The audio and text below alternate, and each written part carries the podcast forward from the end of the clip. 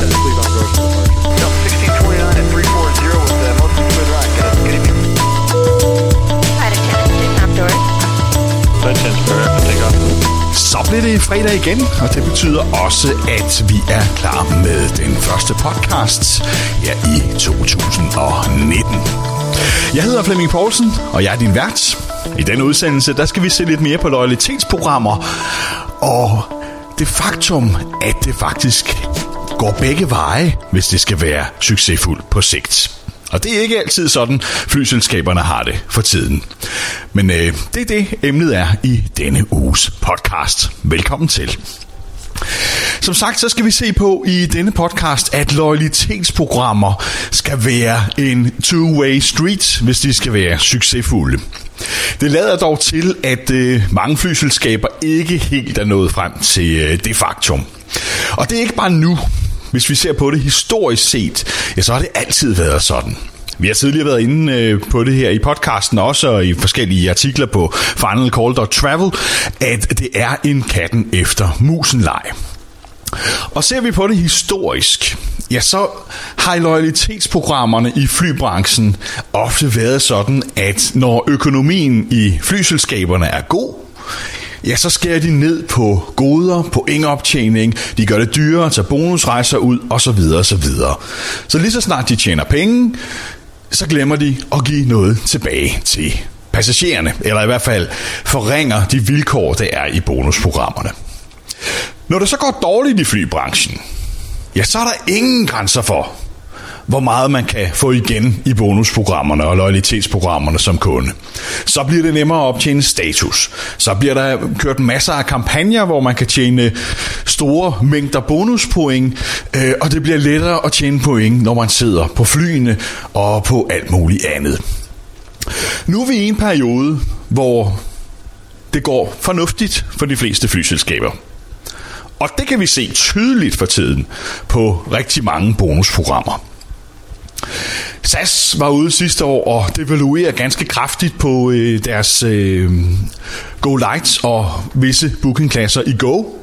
Øh, faktisk så kraftigt, at det kan godt være, at man får nogle ganske få point for de billige klasser, men det er så lidt, at det er fløjtende ligegyldigt. I min verden, der havde det næsten været bedre, at de gav 0 point, så havde det der i mindste været øh, transparent, og man ved, at man skal undgå visse billetklasser. Problemet er jo så, at man kan ikke altid vælge en, som er dyrere. Øh, jeg havde et eksempel her, hvor jeg skulle til, øh, til London, øh, og jeg tjekkede SAS-priserne, og øh, det eneste, jeg i bund og grund har brug for, er en Go Light-billet. Uden bagage og noget som helst, det er en ganske kort tur, så øh, en lille håndbagage er fin. Men jeg nægter simpelthen at flyve, og så kunne optjene 100 point på sådan en tur. Det er en ren principsag. Hvis man er inde i bonusprogrammer, hvis man er lojal for et, over for et selskab, så vil man have noget igen. Og ja, selvfølgelig er billetten billig, og selvfølgelig skal man ikke have tusindvis af bonuspoint og så videre, øh, når man køber en billig billet. Men tingene er jo, jeg er jo lojal hele året. Og jeg, mit første sted at gå hen er hos SAS, for det er der, jeg har min status. Men upsiden for at vælge dem på den her flyvning er mere eller mindre ikke eksisterende. Den er så lille, at det kan jo være ligegyldigt. Og det fik mig til at tænke, jamen så skulle jeg måske overveje nogle andre selskaber. Når jeg nu alligevel ikke rigtig får noget igen, øh, hvorfor skal jeg så være lojal? Og det endte faktisk med, at jeg for første gang i 15 eller 20 år også tjekkede, hvad for eksempel Ryanair ville have for en billet. Jeg er ikke nogen stor fan af Ryanair. Jeg, jeg, øh, der er mange ting, man kan kritisere dem for og så videre, men på den anden side, en hurtig tur til London, ja, hvorfor ikke? SAS ville have fem gange prisen for billetten i forhold til Ryanair-billetten. Og der ovenkøbet har jeg regnet med, at øh, jeg får priority boarding hos Ryanair, øh, og jeg får har betalt ekstra for håndbagagen, som øh, har den rigtige størrelse, øh, og jeg har betalt for mit sædevalg. Så i bund og grund er forskellen her, ja, jeg kan ikke gå i loungen, som jeg vil kunne med SAS på grund af min status, øh, og ja, jeg kan ikke bruge fast track. Det kunne jeg for øvrigt have købt til for 85 kroner, hvis jeg ville det. Men det går nok. Øh, hvorfor skulle jeg så betale fem gange prisen for at optjene 100 bonuspoint, som er så lidt, at det ingen indflydelse har på, om jeg opnår status eller ej. Så det blev faktisk en øh, første gang for mig på Ryanair i 20 år. Øhm, og øh, ja, jeg ved ikke, hvad jeg skal forvente, men det kommer vi naturligvis tilbage til her i podcasten også, hvordan øh, det er at flyve med, øh, med Europas prygelknappe, når man øh, taler flyselskaber. Nu skal det prøves i hvert fald. Og i virkeligheden, ja, så kan SAS takke sig selv for, at jeg sidder på det Ryanair-fly. For havde de ikke devalueret de her billetter så meget, så havde jeg jo aldrig kigget på dem. Det har jeg jo ikke gjort i 15-20 år. Øh, det var faktisk den eneste grund til at overhovedet, for sjov skyld i starten faktisk, kiggede på det. Og det viste sig faktisk, det var for rimelig smooth at booke en Ryanair-billet. Jeg havde hørt alle skræmme eksemplerne og tænkt, nu skal man igennem en jungle af gebyrer, og det, det bliver helt umuligt, og der er masser af fælder, og hvis man ikke holder tungen lige i munden, så øh, bliver man øh, straffet med en masse store gebyrer. Men faktum var, det var faktisk mindst lige så let at bestille en billet der. Mindst lige så overskueligt.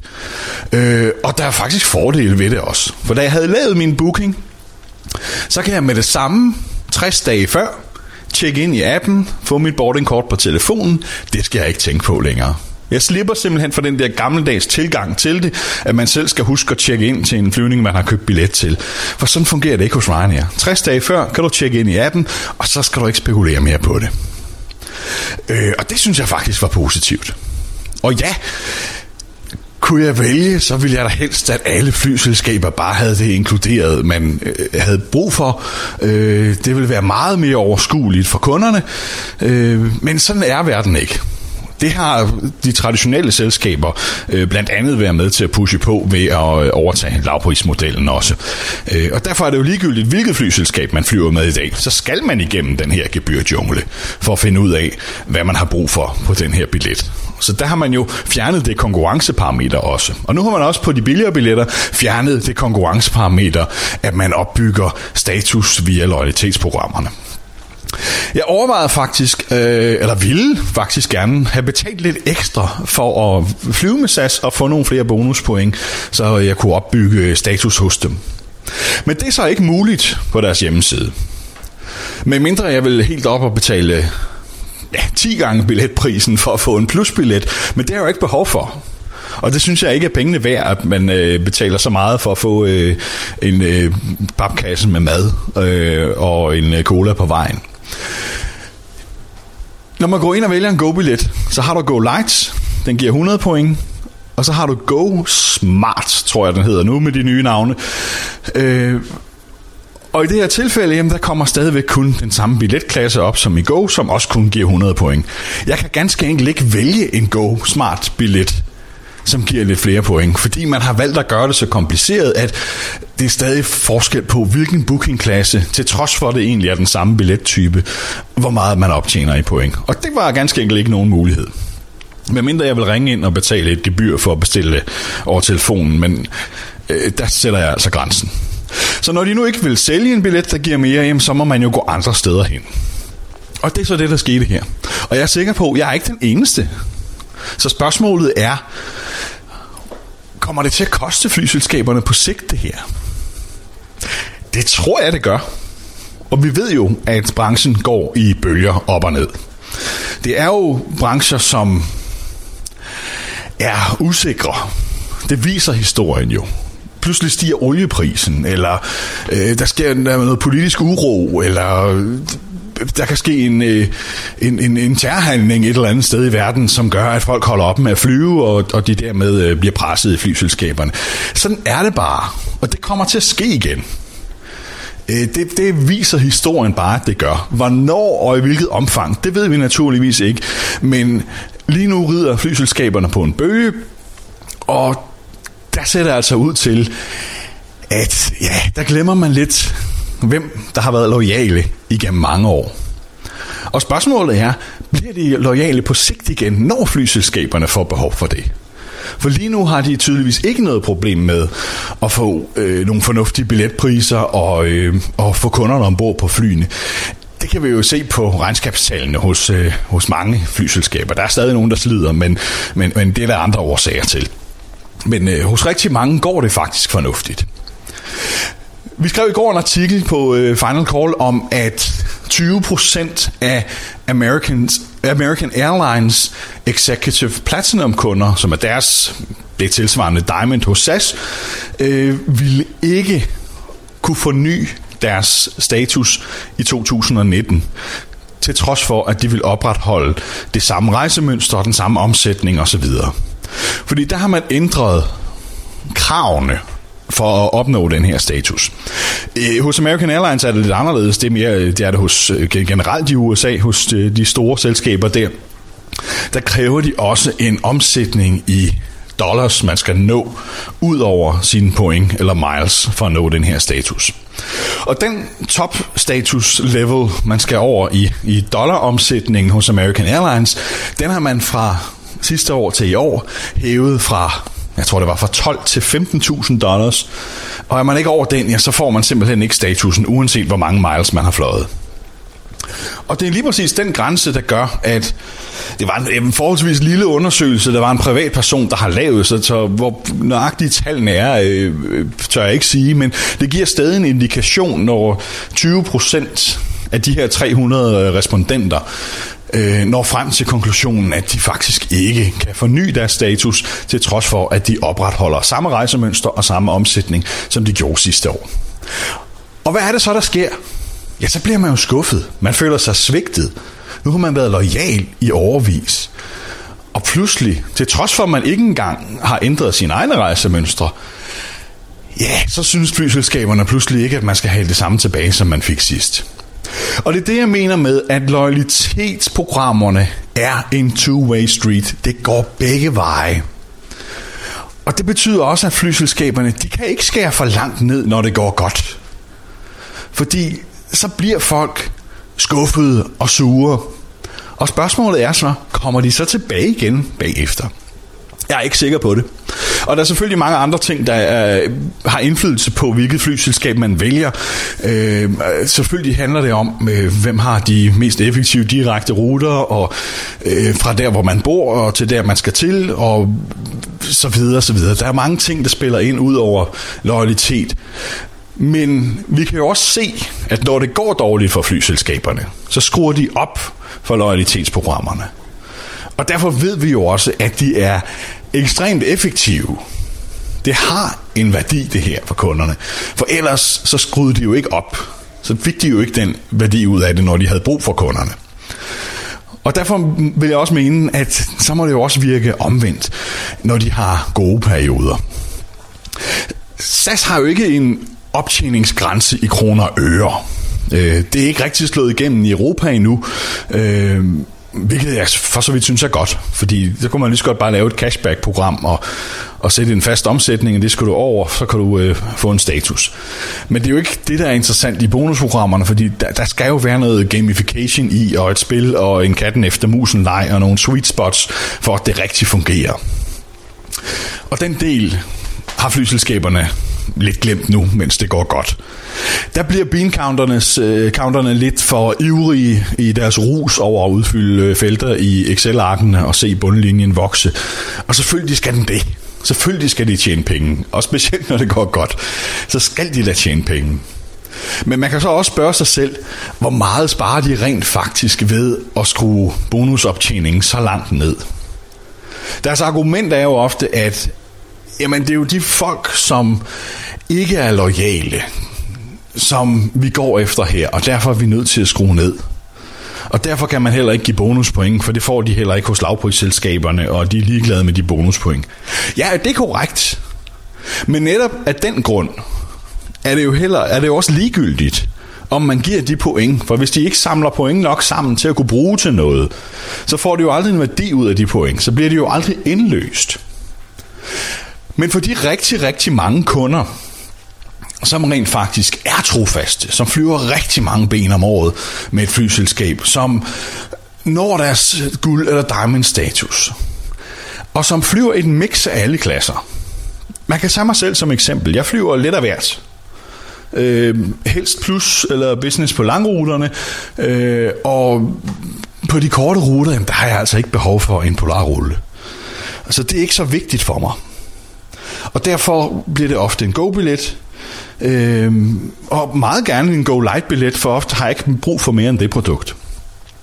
Hvis nu en procentdel af mine flyvninger mere eller mindre ingen point giver, så er det måske det, der gør, at jeg ikke kommer over næste niveau. Ergo, jeg bliver mindre lojal.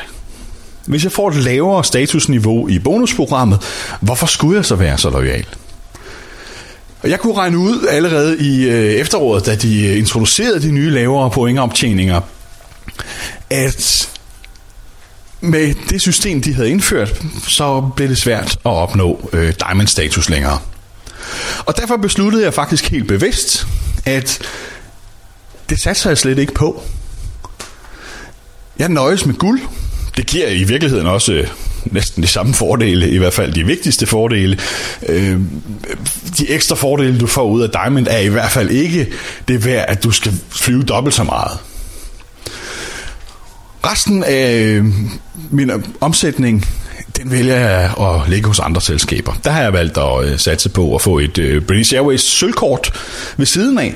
Så nu har jeg både et sølvkort hos BA og et guldkort hos SAS.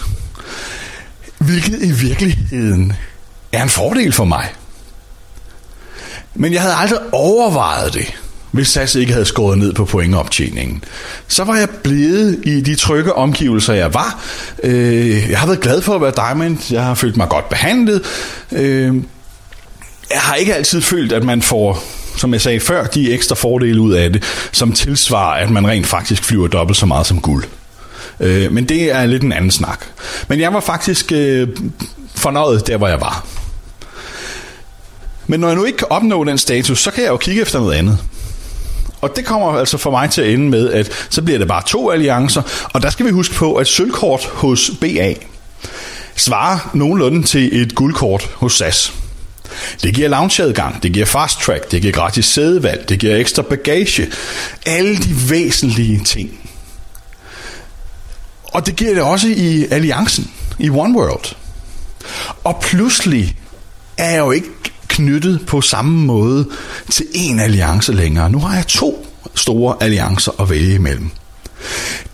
Det øger jo også mine chancer for at få en billigere billet, når jeg skal rejse, når jeg kan vælge mellem langt flere selskaber. Så udover at jeg i bund og grund opretholder de samme statusfordele som tid, tidligere, jeg kan vælge at vrage mellem de to selskaber ud fra, hvad passer bedst på mine rejser. Både med hensyn til tider og forbindelser, og, øh, produkter og, og ikke mindst priser.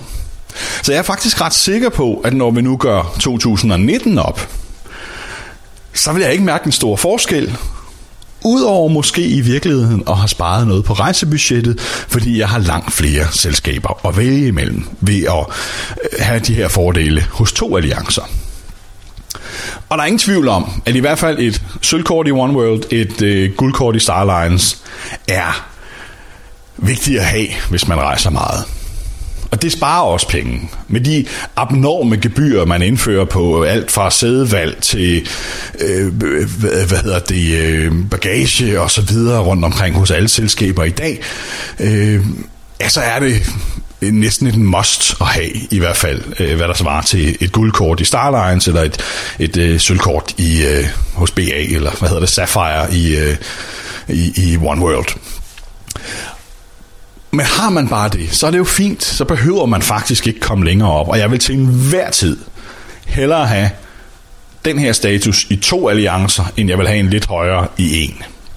Med mindre man selvfølgelig har et rejsemønster, hvor man hele tiden bare flyver med et selskab, så er der nogle andre fordele i at have et højere niveau. Men for de fleste, som flyver lidt af hvert, der øh, kan jeg sagtens, sagtens se, at det faktisk er en fordel. Og jeg kan jo se, der er mange, øh, øh, og der er også flere i USA, der er begyndt at skrive om det her, som har været trofaste mod, mod flyselskaberne i mange år. Der har været nogle bloggere her på det sidste, som virkelig har været har kæmpet for at få den her høje status hos nogle af de amerikanske flyselskaber, for det har været så ekstremt vigtigt. De har faktisk i år også meldt ud, nej, nu dropper vi det. Nu har de strammet skruen for meget, nu kan det være lige meget. Nu vil jeg hellere være det, de kalder free agent, og bare vælge det, som er bedst og billigst på dagen, jeg skal rejse, uden at være knyttet til et flyselskab eller en alliance. Og jeg tror faktisk, vi er ved at være samme sted her i Skandinavien også. Som jeg sagde før, naturligvis er der fordele ved at have en vis status. Absolut.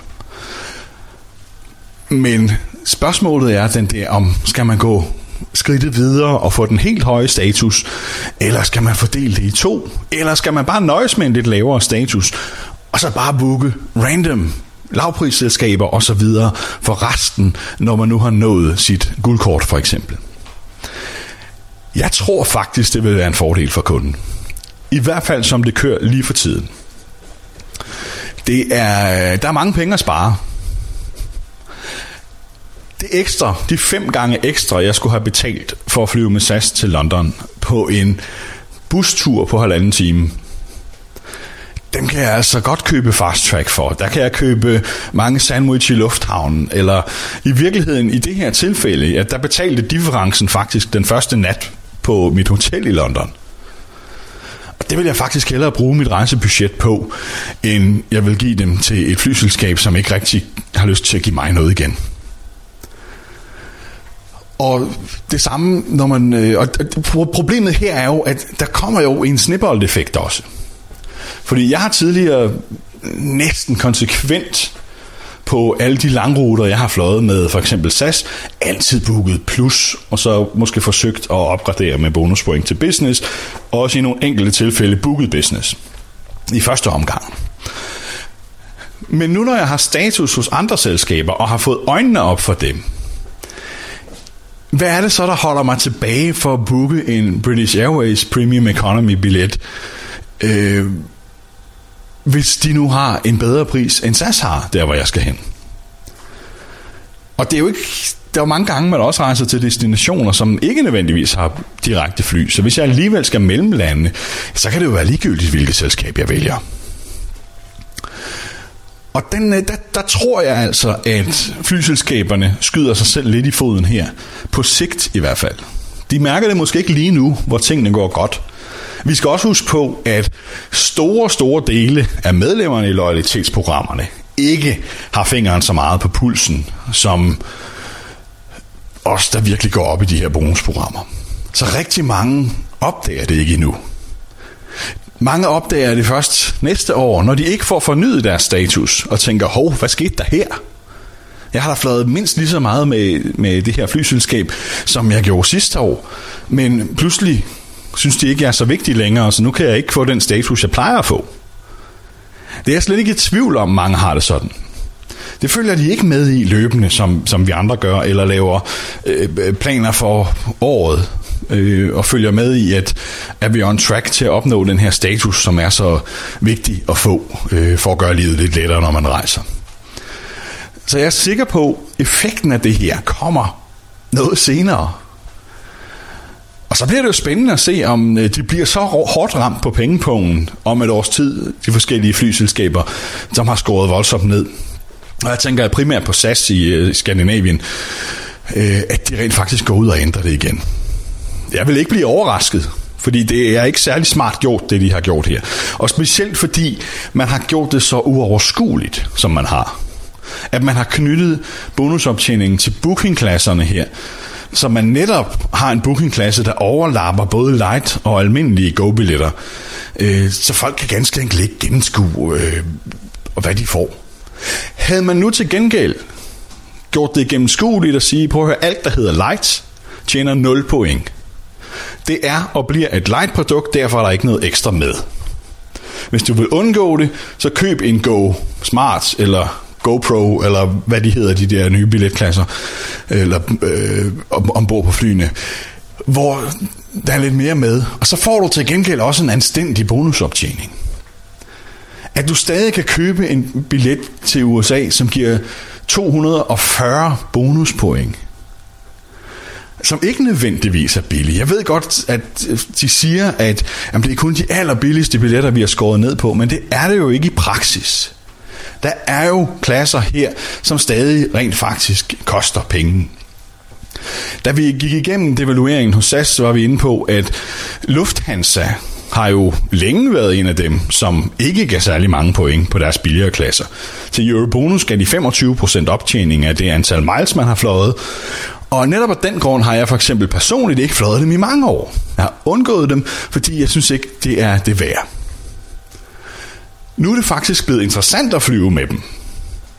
For selv med deres lave optjening på billetter i den billigere ende, uden alle de ekstra ting, så får du langt flere bonuspoint i Eurobonus ved at flyve med Lufthansa, end du gør ved at flyve på en tilsvarende billet med SAS. Og på toppen af det vil man så faktisk også ofte opleve, at Lufthansa er billigere end SAS, fordi man så selvfølgelig får en øh, mellemlanding ofte, øh, som ofte holder prisen nede. Men deres startpriser på flyvninger til New York for eksempel, er jo noget lavere end SAS' startpriser. Så man kan spare penge, man kan tjene flere bonuspoint øh, ved rent faktisk at vælge et andet selskab, men stadig kreditere pointene til Eurobonus. Og det synes jeg er tankevækkende. Det er jo også den, vi har været inde på nogle gange i, i nogle artikler på Final Call med, at man fjerner loyaliteten fra de her programmer. Det er gode bonusprogrammer. Der er masser af muligheder for at tjene bonuspoint på alt muligt andet. På kreditkort, på online shopping, på at spise på restauranter osv. Men det er jo tankevækkende, at man kan tjene flere eurobonuspoint på at købe sin flybillet hos British Airways med sit SAS Mastercard, end man kan på rent faktisk at flyve den tilsvarende tur med SAS. Der er et mismatch der, som ikke hænger sammen. Og naturligvis ved jeg godt, hvorfor de gør det, fordi når de er via partnere, de uddeler bonuspoint, ja, så får SAS kolde kontanter i lommen. Øh, og det er det, jeg mener med, det er et fint bonusprogram, og det er en god forretning for flyselskaberne. Men de dræber loyalitetsdelen, når de bliver lidt for grådige her. Og det er jo et klassisk eksempel, som jeg var inde på tidligere. Det sker, når det går godt. Nu tjener SAS penge. Eurobonus har aldrig været mere uinteressant som loyalitetsprogram. Som bonusprogram er det en anden sag. Der er det et voldsomt godt program stadig, men som loyalitetsprogram, og for at få dig ombord på SAS-flyene, der er det faktisk ikke særligt interessant længere. Ikke hvis du flyver på de billigere billetter. Flyver du på de dyre, fint, så får du en fremragende bonusoptjening. Men det er bare ikke sådan, verden er skruet sammen. Selv dem, der rejser rigtig, rigtig meget på forretningsrejser, flyver jo et langt større mix af forskellige billettyper i dag, end de gjorde i gamle dage. Så at tro, at alle forretningsfolk rejser på plus og business, den køber jeg ikke. Det gjorde man måske i gamle dage, men det gør man ikke længere. Firmaernes rejsepolitikker er helt, helt anderledes og meget mere restriktive i dag, end de var dengang. Det er lidt anderledes i nogle andre lande, men i Skandinavien er det altså sådan. Der, var man nu i Tyskland eller i England, og man så en direktør for et selskab der, det var næsten utænkeligt, at han kunne sidde på andet end business eller first class. Det handler om hierarkiet, det handler om det signal, du sender. Øh, der er det helt normalt. Det samme i Asien. Men i Skandinavien er det jo næsten omvendt. Der er vi jo virkelig ramt af janteloven. Og der er, det jo, der, der er man jo næsten stolt, når man kommer ud og fortæller, hvor lidt man har betalt for billetten, eller hvor billigt et produkt man har købt, eller hvor skrabet et produkt man har købt der er det næsten blevet sådan et mantra for mange erhvervsledere, at nej, vi skal helst sidde nede bag bussen, fordi det sender det rigtige signal. Og så er det bare ikke i mange andre lande. Og det er netop derfor, at jeg tror for eksempel SAS skyder sig selv i foden her. For netop fordi man flyver et mix, og det gør selv dem, der bruger flest penge, og selv dem, der rejser mest. De sidder måske på business, når de skal til øh, Asien eller til USA, men skal de et hurtigt hop til øh, Oslo eller til London, så betyder det jo ingenting. Sædet er jo det samme. Det er, jo ikke, det er jo ikke engang sådan, at man kan købe et øh, business class produkt, når man, efter man afskaffede det. Og hvis man vil have det business class produkt, så vælger man jo i forvejen et andet flyselskab, som rent faktisk tilbyder det. Så vælger man jo ikke risikoen for, at midtersædet er fyldt, og øh, man får serveret en polarrulle, hvis man kunne vælge et andet selskab, som rent faktisk serverer æg og bacon til morgenmad. Og holder middagssædet fri, og så videre. Så var det det eksklusive produkt, man var gået efter, jamen så er det andre selskaber, man vælger. Og som jeg startede med at sige, så risikerer man jo netop, at de flyvninger, man tager på de billigere klasser, det er netop dem, man kommer til at mangle for at nå over det statusniveau, man burde have, når året er gået. Og mister man det, jamen så mister du hele loyalitetsdelen. Kunden føler sig svigtet. Øh, og det vil jeg ikke lægge skjul på. Sådan føler jeg det faktisk lidt øh, med Eurobonus-programmet for tiden. Og det er jo netop en af grundene til, at jeg har valgt at sige, nej, så er jeg ikke nær så lojal. Jeg skal nok nå mit guldkort. Men derefter, så er der frit spil. Så er det altså øh, øh, nogle andre vilkår, der gælder, når der skal bookes. Og jeg er sikker på, at mange har det sådan. Og hvis de ikke har det, så burde de få det sådan. Fordi det vil være en kæmpe fordel for dem at gøre det. Og det er jo en øh, tilbagevendende ting, det her, som man bør gøre hvert år. Når ens optjeningsår er ved at være slut, så skal man sætte sig ned og se, fint, hvordan er det gået, hvordan tror jeg, mit rejsemønster bliver det kommende år, og så lave sin strategi. Det var jeg lidt inde på øh, før jul i podcasten også, at jeg varmt anbefaler alle lige at sætte sig ned og bruge 10 minutter eller et kvarter på at gennemgå sin rejsemønster og i det mindste lave sådan en, en lille øh, lommestrategi, øh, så man har lidt at rette sig efter. At hvad, hvad er målet med det her næste år? Fordi det er jo netop vigtigt at få den status. Det, er jo, det betyder altså noget, hvis man rejser mange gange om året, at man kan slippe for at stå i de lange køer osv. Udfordringen her er jo så, at når man skal starte op hos en anden alliance, så har man jo ikke den her status fra starten. Så det bliver nogle tunge måneder, indtil man opnår den når man rejser uden at have de her fordele i starten. Men der vil jeg stadig sige, jeg er sikker på, at det er en investering værd i tid også og i mangel af goder i den her periode. For det er jo som med alt muligt andet. Er der først inde i varmen, så er det lettere at opretholde det her.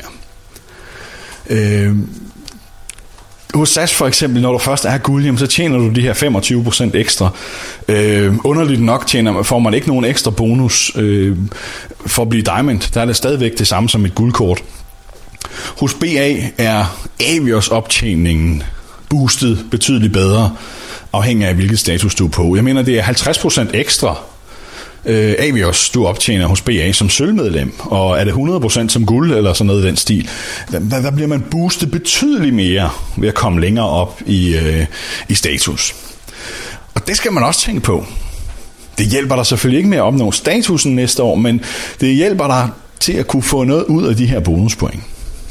Og der er selvfølgelig forskel på de forskellige bonusprogrammer, hvor der sweet spots er. British Airways synes jeg så har en øh, ulempe ved, at de tager ekstremt høje skatter og afgifter på bonusbilletter. Altså til det grinagtige, hvor man ofte skal betale lige så meget skatter og afgifter for en bonusbillet, som man kunne købe en billig kampagnebillet for. Til gengæld, så tager de nogle forholdsvis lave skatter, øh, hvis du for eksempel bare skal fra København til London. Der er der sådan et øh, flat fee, de tager. Øh, og så er det det rigtig gode sweet spot hos dem det er, at man kan bruge sin Avios på at opgradere sine flyvninger. Det kan man også hos SAS, men der skal man byde på det, og man ved det ikke på forhånd, og man får besked 48 timer før osv. Øh, det bliver for usikkert. Hos BA, der kan du faktisk, hvis de har plads på bonusrejser på den flyvning, du har booket, så kan du booke og betale for en Premium Economy, og så bruge din Avios til at blive bekræftet i business class på bookingtidspunktet. Se, det er interessant. Det er virkelig interessant. Og den der ting, at man kan planlægge det, har i hvert fald for mig en rigtig, rigtig stor værdi. Frem for, at det bliver sådan et wild shot, at jamen, hvis det lige passer flyselskabet, og de alligevel har tomme sæder, jamen, så kan du godt få lov at bruge dine point. Øh, hvis de alligevel finder en anden den dag, som de synes er vigtigere end dig, så kan du ikke få lov at bruge dem. Det er, selvfølgelig er det lidt det samme hos BA, men fordi de, hvis de ikke har frigivet nogen sæder til bonuspladser, så kan du heller ikke opgradere. Så selvfølgelig er det koblet op imod udbud og efterspørgsel uanset. Men du kan altså med lidt fleksibilitet øh, og lidt vilje finde afgangen, hvor du bliver bekræftet i den højere klasse med opgraderingen allerede når du booker. Og, og øh, som sagt, det, det synes jeg er en kæmpe fordel. Øh, og det handler jo selvfølgelig om, at British Airways her har, har sagt, fint, vi har vores prognoser, og her ved vi, at vi har tomme pladser, så derfor kan vi godt tilbyde dem. Hvis de ved, at de får flyet udsolgt, jamen, så tilbyder de det jo ikke. Øh, man kan sige, præmisserne er lidt de samme, som man kører i budrunderne. Her er det bare en fast pris, som er gennemskuelig. Man øh, skal ikke overbyde hinanden i skjul for at se, hvem der vil øh, tømme sin bonuskonto mest muligt. Øh, det er langt mere gennemskueligt, og det er dem, der på forhånd tager risikoen for, at deres øh, øh yield management er dygtige nok til at regne ud, hvornår der er ledige pladser. Det er det samme på hotellerne. Da jeg var Hyatt Diamond, synes jeg, at det var den bedste gode af alle hotelkæder, at jeg et par gange om året kunne opgradere til en suite allerede på bookingtidspunktet, hvis de havde en ledig. Fantastisk gode. Her kan man planlægge det. Mange af de her goder har man jo ikke nødvendigvis altid behov for. Og derfor er det fantastisk at selv have en lille smule indflydelse på, hvornår det passer en bedst at få de her goder igen. Men det bliver spændende at følge, hvad der sker i de her bonusprogrammer. Og som sagt, ja, så er der mange flyselskaber, der tjener penge for tiden. Og derfor går det ud over os passagerer. Derfor glemmer de, at loyaliteten går i begge retninger. Nu er det os, der skal malkes mest muligt, øh, mens det går godt. Og så får vi jo se, hvad der sker, når kurverne vender igen. Og tro mig, det kommer de til, for sådan har det altid været. Der er ups and downs i den her branche, som der er i alle andre. Havde olieprisen nu blevet høj her i efteråret, i stedet for at falde igen, så havde situationen jo set anderledes ud. Havde der sket en større øh, sikkerhedsmæssige ting i luftfarten eller noget, så har folk holdt op med at flyve så meget. Det så vi efter 9-11, som jo virkelig gjorde ondt på alle flyselskaber. Og det håber vi selvfølgelig ikke på sker, men historien fortæller os bare, at på et eller andet tidspunkt, så sker der jo noget. Øh, og der synes jeg måske lidt, at flyselskaberne svigter os som trofaste passagerer. Og derfor ser jeg faktisk heller ikke nogen grund til, at man skal være blindt lojal. Man skal se på, hvad er bedst for mig. Man skal ikke gøre flyselskaberne en tjeneste her. Der må de altså gøre sig attraktive, så man kommer til dem. Og hvis de ikke er det, så vælg noget andet. Det er den bedste måde at få dem til at ændre det på. Det er at vælge noget andet. Stem med fødderne. Det er absolut den mest effektive protest, man kan lave, når man synes, de har skåret for langt ind til benet. Samle bonuspointene på kreditkort og på online shopping og alt muligt, så kan du sagtens samle bonuspoint nok til at få dine øh, frirejser om året. Og så øh, kig på den der med statusen. Er det en bedre idé at fordele det i to alliancer, frem for at have en højere status i en? Sådan tror jeg faktisk, det er for tiden. At man får mere ud af det, både økonomisk, øh, du får også flere valgmuligheder, øh, og så videre, når året er gået. Og så har du stadig luft til, når nu lavprisselskaberne er ekstremt billige på nogle af de ruter, du skal flyve, så hop på dem. Og spar de penge. Det er, kan være mange tusind kroner, man kan spare i løbet af et år. Og spørgsmålet er, ja, det der loungebesøg med øh, suppen fra papkarton og, øh, og en kop kaffe virkelig så mange hundrede eller så mange tusind kroner værd, som det også nemt kan blive? Det er jeg ikke sikker på. Der vil jeg lige så gerne bruge pengene på at købe en god kop kaffe på øh, Starbucks og... Øh, øh, og så spare lidt på øh, rejsebudgettet. Men det er selvfølgelig en individuel ting, som vi også har været inde på tidligere i, øh, i podcasten her. Så kig på det. Kig på dine egne bonusoptjeninger. Kig på dine loyalitetsprogrammer. Kig på dine rejsemønstre. Og så sæt dig ned og tænk over, er det det værd?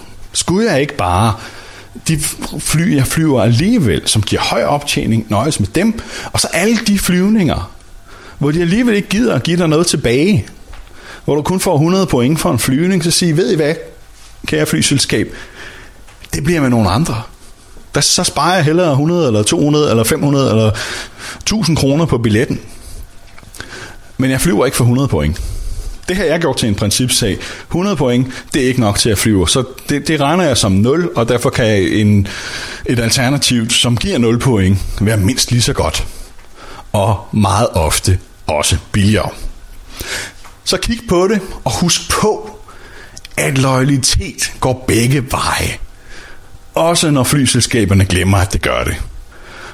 Og at de sidder i deres blodrus i Excel-arkene og ser på bundlinjen og tænker, yes, nu går det godt. Nu behøver vi ikke give kunderne noget tilbage, for de kommer alligevel. Husk på det, og så vælg noget andet, når du ikke får noget til, tilbage. For det er den eneste måde, de lærer det på. Det var også slut på øh, årets første podcast, og ja, det var lidt et rant mod loyalitetsprogrammerne, men jeg synes også, de har fortjent det. Øh, det er vigtigt, at vi sætter foden ned og siger, nu rækker det. For ellers ændrer det sig aldrig. Hvis vi bare blindt bliver ved med at gøre, som vi altid har gjort, jamen så det eneste, vi får ud af det, er bare, at det bliver endnu dårligere. Hvis de ikke kan mærke det på bundlinjen, det er det eneste sprog, de forstår, så kommer det ikke til at ændre sig. Så lad det være årets første rant. Der kommer sikkert flere i løbet af året, men nu får vi se. Vi vil selvfølgelig senere øh, komme ind på, som jeg sagde også, at min øh, debut i 20 år på øh, Ryanair, den kommer vi også til at lave en podcast om, og øh, kommer lidt nærmere ind på, hvordan det fungerer. Jeg er helt sikker på, at der er mange af jer, der har fløjet øh, meget med dem, men for mig er det en ny ting, og øh, det kommer vi til at øh, sammenligne lidt. Hvad er det, det går ud på? Øh, får man virkelig så meget mindre, eller er det faktisk helt okay? Eller er der for meget hassle med det, så, man, øh, så det bliver en enlig svada for, øh, for mit vedkommende. Det kommer vi ind på øh, senere i foråret. Øh, der er lidt tid til endnu, men øh, den skal nok komme lige pludseligt. Og så husk også, at øh, vi har vores Facebook-gruppe, Frequent Traveler Danmark hedder den. Der bliver alle de her ting diskuteret i stort omfang inden. Så hvis du ikke allerede er medlem, så gå ind, søg på Facebook Frequent Traveler Danmark, tryk, øh, at du gerne vil være medlem i gruppen, og så husk at udfylde de tre spørgsmål, som vi stiller. Det er vigtigt, du gør det, for ellers bliver du ikke godkendt til gruppen. Det er ikke helt så vigtigt, hvor øh, meget status du har og så videre, men vi vil øh, lige vide lidt om, hvem som er med i øh, gruppen, så derfor skal du altså udfylde de tre spørgsmål. Og husk også at følge med på finalcall.travel, hvor vi hver dag skriver om super interessante emner for frequent travelers. Øh, alt fra bonusprogrammer til produkter, til anmeldelser osv. Alt det, du har brug for at vide for at rejse lidt smartere. Og hvis du vil gøre os rigtig glade, så tryk like på vores ting på Facebook. Del dem med dine venner. Giv os en anmeldelse af podcasten her i iTunes, eller hvor ellers du lytter med så bliver vi så super glade. Vi gør det her gratis for dig. Det koster ikke noget i modsætning til andre sider, hvor man skal betale for at være medlem og så videre. Vi er passionerede omkring det her, og det skal blive ved med at være gratis. Men den bedste måde, du kan hjælpe os på, det er at dele budskabet og få endnu flere til at læse med og lytte med øh, og være med i grupperne og så videre. For så står vi også endnu stærkere. Flyselskaberne lytter på os, de følger med her. Og jo flere vi er, jo større stemme har vi, og jo mere lytter de på den feedback, som kommer her. Så inviter endelig dine venner med ind og tryk like og del og så videre. Det vil være super dejligt, og så vil vi i hvert fald blive rigtig glade. Jeg hedder Flemming Poulsen. Jeg har været din vært, så jeg har kun tilbage og øh, sige tak for den her uge. Og velkommen til 2019 her på podcasten. Og så vil jeg ønske dig en øh, rigtig god weekend, så sige på genlyt i næste uge. Flight 10's prepare for takeoff.